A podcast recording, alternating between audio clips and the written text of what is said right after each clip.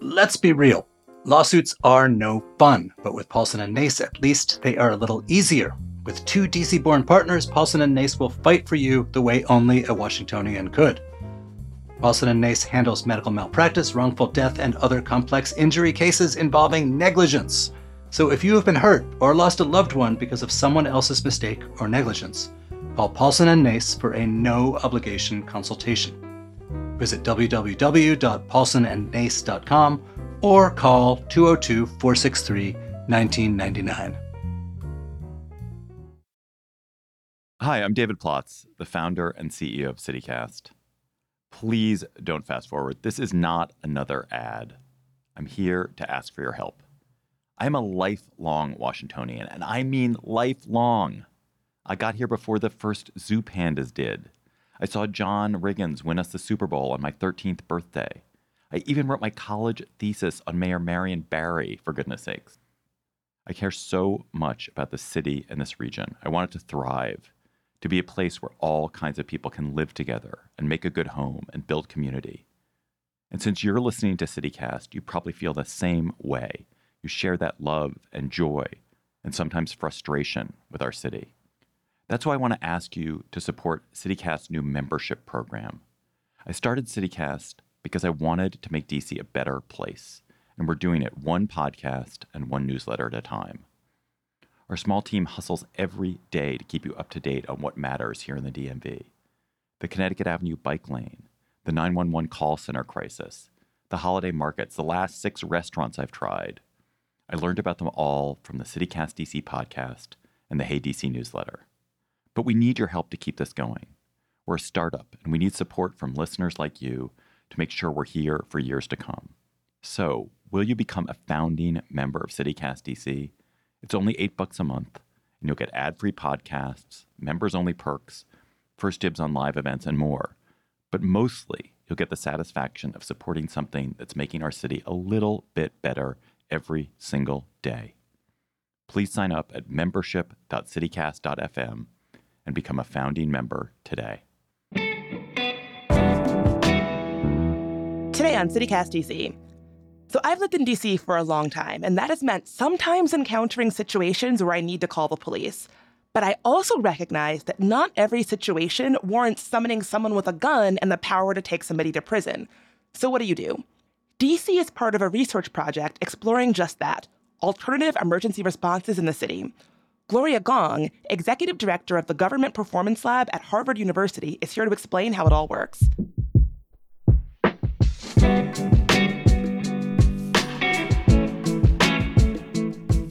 Today's Wednesday, November 29th. I'm Bridget Todd, and here's what DC is talking about.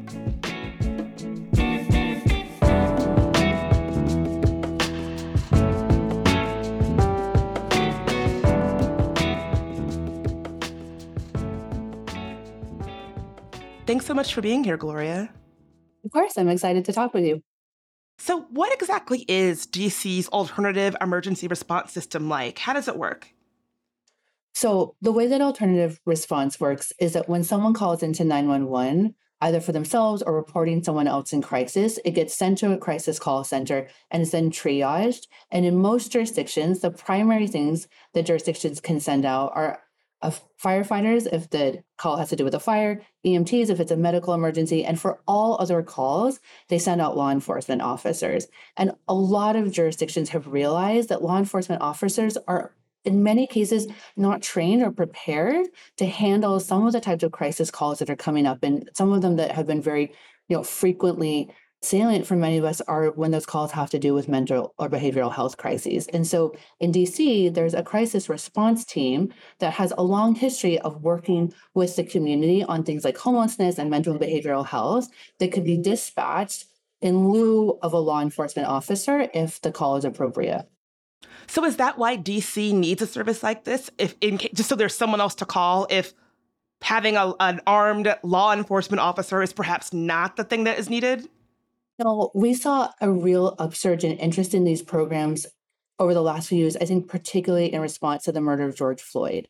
That really horrifying event made mm-hmm. many jurisdictions aware of the fact that they're often sending law enforcement officers out to respond to crises that really don't have to do with something that needs someone with a gun and a set of handcuffs and the ability to arrest you and take you to jail. And there have been many other, I think, examples. Elijah McClain is one that often comes to mind for me, where there's somebody who is acting differently than other people. Someone thought that they looked like someone should check on them. But when law enforcement officers arrived, that interaction escalated to something that resulted in a really tragic death. Um, and so many jurisdictions, I think, including DC, are thinking about how to invest in programs that can give people the right response at the right time. What does it look like when one of these folks goes out to respond to a call? Yeah, you know, I asked that same question to Dana Brooks, who runs DC CRT team a little while ago, and she told me a story that I was so struck by, where she said they got a call about a man who was weaving in and out of traffic. You know, he was walking, but he was walking in between cars. He was gesticulating with his arms. He was talking to himself.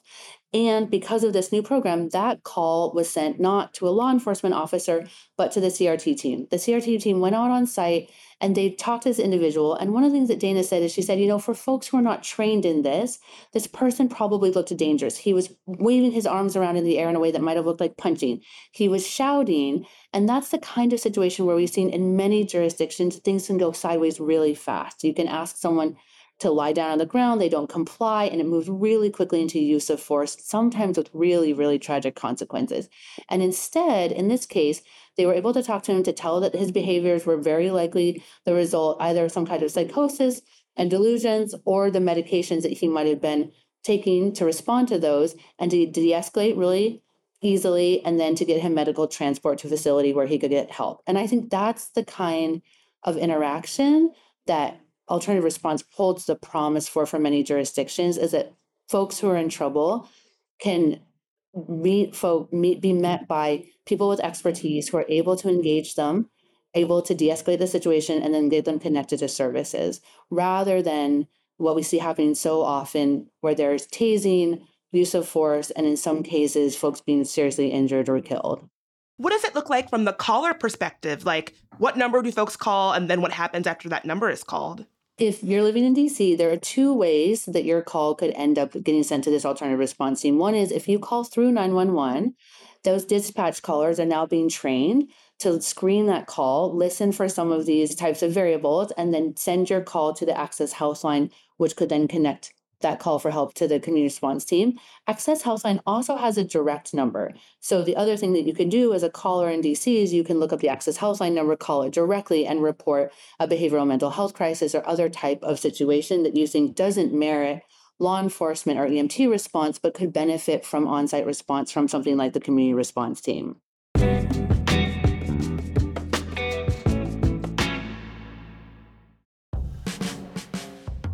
David, thanks for chatting with me. So, like, you and I both have cars in the DC metro area, and sometimes they're great, but sometimes they can be a hassle. And I heard you had car issues, man. Yes, my car, like me, is old and falling apart. and so I wanted to get it fixed. But one of the truly unpleasant tasks I find in the world is getting your car fixed because you have to take it usually somewhere extremely distant, extremely inconvenient, arrange some alternate form of transportation. And so I heard about Roda, Roda.com, and I went on the Roda.com website and they will come and pick your car up, take it from you, and then do the work and bring it back to you. And so I made an appointment on Roda, which was easy as pie, beautiful user interface um, for the work that I wanted done. The valet showed up at around 10 o'clock at my house as exactly on time. Very easy, just handed him my keys. He drove off with my car. About an hour later, April called me she said, Here are some things that we found with your car in addition to what you want to do. She sent me videos that Michael. Wait, that's incredible. Yeah. Yeah. I'm not a car nerd, so I like want to know the nitty gritty of what's happening because I, I don't know stuff. A million percent. They sent me this video. There was a particular belt that was had broken, and they sent me a video of it. And they sent me a list of sort of here are the things that were recommended. Here are the things that seemed urgent to fix, and I could choose what I wanted to fix and sent that back to them, which took me like three minutes. Michael, the technician, fixed it. They then texted me and said, "Oh, your car's on the way back." My car was back in front of my house at 2:30. I'd given it to them at 10. It was back in front of my house that afternoon. Also, note the valet did a much better job parking in front of my house than I do. Don't they always? So much closer to the curb. And it was an incredibly pleasant, super easy experience. And they were very trustworthy. They were clear about what they were going to fix. And it was incredibly convenient. Yeah, so this like seems like a dream. Uh, I have used them before, but it's been a bit. Would you use them again for something I would like use this? Roda again in a second. I would use Roda. And they have a discount for us too, for CityCast listeners. So if you go to Nice. roda.com, they have the discount code CityCast20 and you get 20% off. Sweet. Uh, Plotz, David, thank you so much for talking with me. Again, CityCast listeners, you get 20% off off any Roda service up to $100 using the code CityCast20. So go to roda.com, that's R O D A.com to book your appointment.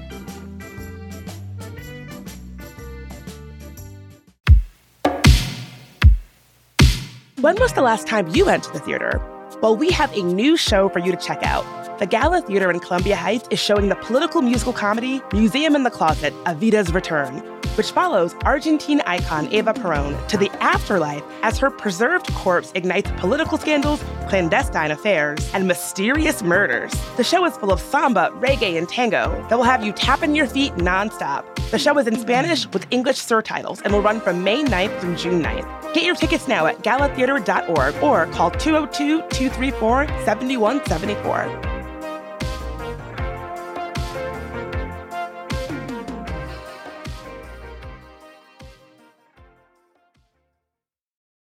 So, as DC is investing in this program and really thinking about whether or not this can be something that is useful for our, our citizens, what are some common challenges with systems like these?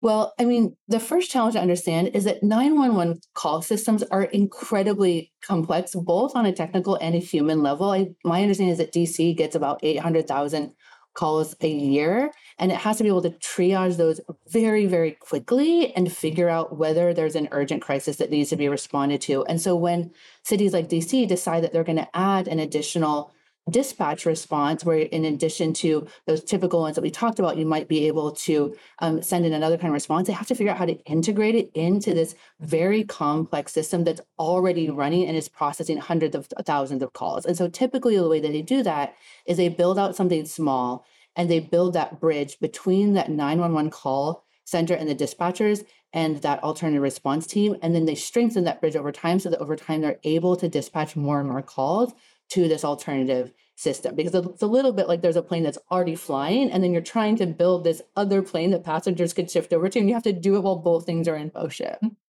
Well, given all that, I know that we have had a lot of conversations, some of which happening on this very podcast, about some of the heat that DC's 911 center has gotten over the past few years about, you know, not being very efficient or like giving incorrect information, having a response time that is not as urgent as the situation maybe warrants.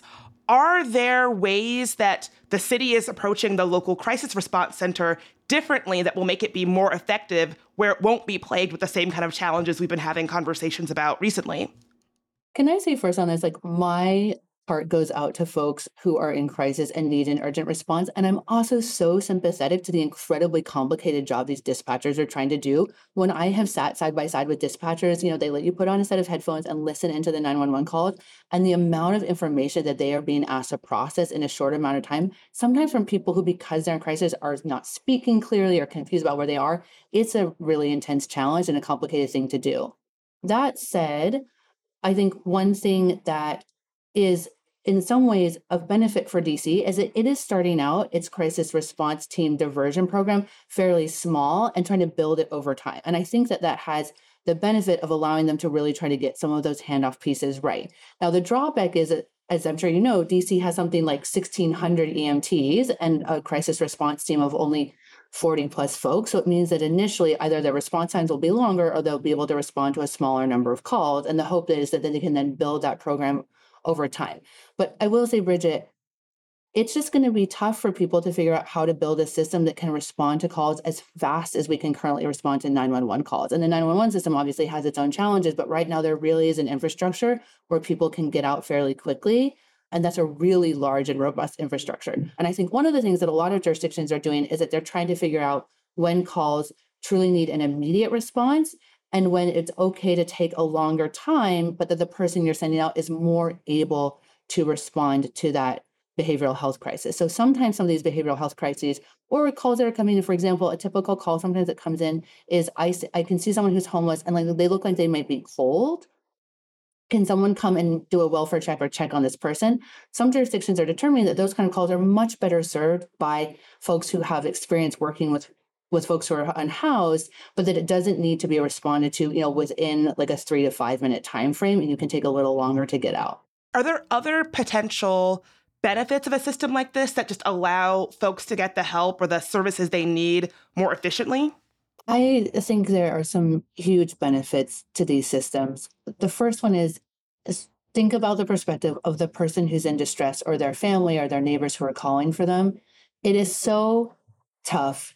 You know, if you or I were reaching out for someone in our family and saying, this person's acting erratically and I think they're having a mental health crisis that I cannot handle and I need help, we would really want the people who come to be able to offer them something better than throwing them on the ground and arresting them. And so knowing that there's an alternative where they could get people who know how to speak calmly and de-escalate the situation and potentially even offer referrals to services that could help them, um, that's a much, much better system. And I think it's a system that all of us want to live in. So that's one benefit of the system. The other one is when we talk to law enforcement officers, they consistently tell us that they're being asked to do far, far more than what police were originally intended to do. And so even police officers themselves are saying we really need support from systems like this that can take some of these things off of our plate that are not what law enforcement officers were supposed to be doing. And that would allow them to preserve their efforts and energy to do things that are more related to public safety and their core mandate around preserving public safety. So I think there are benefits on both sides, both in better serving folks who are in distress and the communities that they're in, particularly communities that have been over policed, and in helping law enforcement officers resources be better directed towards public safety. And you know many cities have shortages right now in their law enforcement ranks and so they're really feeling stretched thin on that front. I think this can help on both of those fronts. So how does your partnership with dc work? So we run a national competition with calls for application and we said we're going to create slots to help jurisdictions that are trying to build these alternative response teams figure out how to do it. So that's the core of what the gpl does. We help state and local governments learn how to actually put their visions into action and create more just and effective service systems um, DC applied to our original cohort and they were selected um, in a large part because they not only had the right stakeholders at the table and the commitment to do this, but they had this pre existing community response team that really had a track record of being able to deliver these services, which is very unusual. Many jurisdictions in the country are starting from scratch on building these teams. And then because of our work with them over the last year and the progress that we've seen them being made and being committed to expanding the use of that alternative response resource, we've now renewed them for an additional year of assistance from the Government Performance Lab. And that assistance looks like us pairing them with folks on our team who can help them in a very hands on way figure out how to do these very technical aspects of um, learning how to analyze your call codes, analyze data with equity in mind, and then figure out what is going to actually take on both an operational and leadership level to improve and expand these programs. Well, what are you all doing to expand and improve DC's response? Yep. So when DC applied to us, one of the things that they said is that they had this existing resource through the Access HelpLine that can then dispatch um, their CRT team. And what they wanted to do was to better integrate it into the diversion from the 911 call center so that we could make better use of that. And so that's the program we are really working with them on is helping figure out how can they have calls come into 911 and then go to Access HelpLine and ultimately dispatch their CRT team. And that has to do with this kind of this set of things that are identifying which call codes are safe to go out and then training the dispatchers on the protocols on how to actually send out calls to Access HelpLine rather than just to their kind of current set of um, dispatch options. You know, we were talking about some of the national issues at play here. How does DC's system and systems in the area more generally compare to others that you've seen across the country? I think DC is actually ahead. And you may know this, but one of the examples of alternative response that many people in the country are looking to is a program called Cahoots that was based in Oregon. And their program has been running for a couple of decades now, but it's very similarly structured um, in many ways to Washington D.C.'s. And so I think D.C. has a, um, you know a model that other communities have found to be really effective. They have some of the infrastructure in place and the track record behind it. And the challenge now is really going to be how to integrate that community response team into the 911 system so that calls can actually be sent out to it. And then you know, in an ideal world, you'd be sending more and more calls to this team. Then you're going to raise questions around how to actually scale and expand it. You know, are they able to take not just 20 calls a month, but could they do 100, you know, 1,000? How many calls can they handle? And that will be an important operational question to answer as the program moves forward. Looking to the future, I know that Alexandria was actually chosen to be part of the 2023 24 cohort for the work that you all are doing. Why Alexandria? So, Alexandria is really interesting because they are one city within a whole state that is now trying to implement alternative response as part of their state legislation that mandates the creation of alternative response systems. And, and that's in response to the really tragic killing of a Black man in Virginia that spurred the creation of state level legislation that mandates um, jurisdictions within Virginia to create an alternative response for behavioral health so that rather than law enforcement, you could send these alternative responders. Um, so, one of the reasons that we were really interested in working with Alexandria is because our feeling is that, you know, across the state, cities are going to need to figure this out. And Alexandria is at the forefront of trying to figure out what to do as a city that has this mandate from the state about creating these new teams. I often see people in my neighborhood who I think could use some help, could use someone to check up on them, but I don't necessarily think that they, you know, need to have law enforcement show up. Are there specific things that someone who is in that position that I'm often in should say or not say if they want to make sure that the call goes through to CRT rather than law enforcement? So, as you can imagine, the top priority for call takers in these 911 centers is ascertaining whether there's a high um, risk of uh, safety risk or threat of violence. And so, one thing that I've seen folks do in call to try to flag for the call taker that this is not something where they think law enforcement needs to be involved is assuring the call taker that they see no weapons and that they don't think the person is posing a safety risk because the job of the call taker is to figure out whether there is an imminent safety risk that was will require a law enforcement officer. So some of the things you can do is you can say, I'm calling in because I'm concerned about this person's welfare, but I have no concerns that they're posing an imminent safety safety risk and I see no evidence of anything like weapons or threatening behavior. That's so useful, Gloria. Thanks so much for being here. Of course, thank you. By the way, we looked up that number for the Access Hotline. So if you ever see somebody in distress and want to directly reach DC's crisis response team, call 1 888 7 We Help or 1 888 793 4357. That's all for today here on CityCast DC. If you enjoyed the show, why not tell a friend, rate the show, leave us a review, and subscribe to our morning newsletter. We'll be back tomorrow morning with even more news from around the city. We'll talk to you then.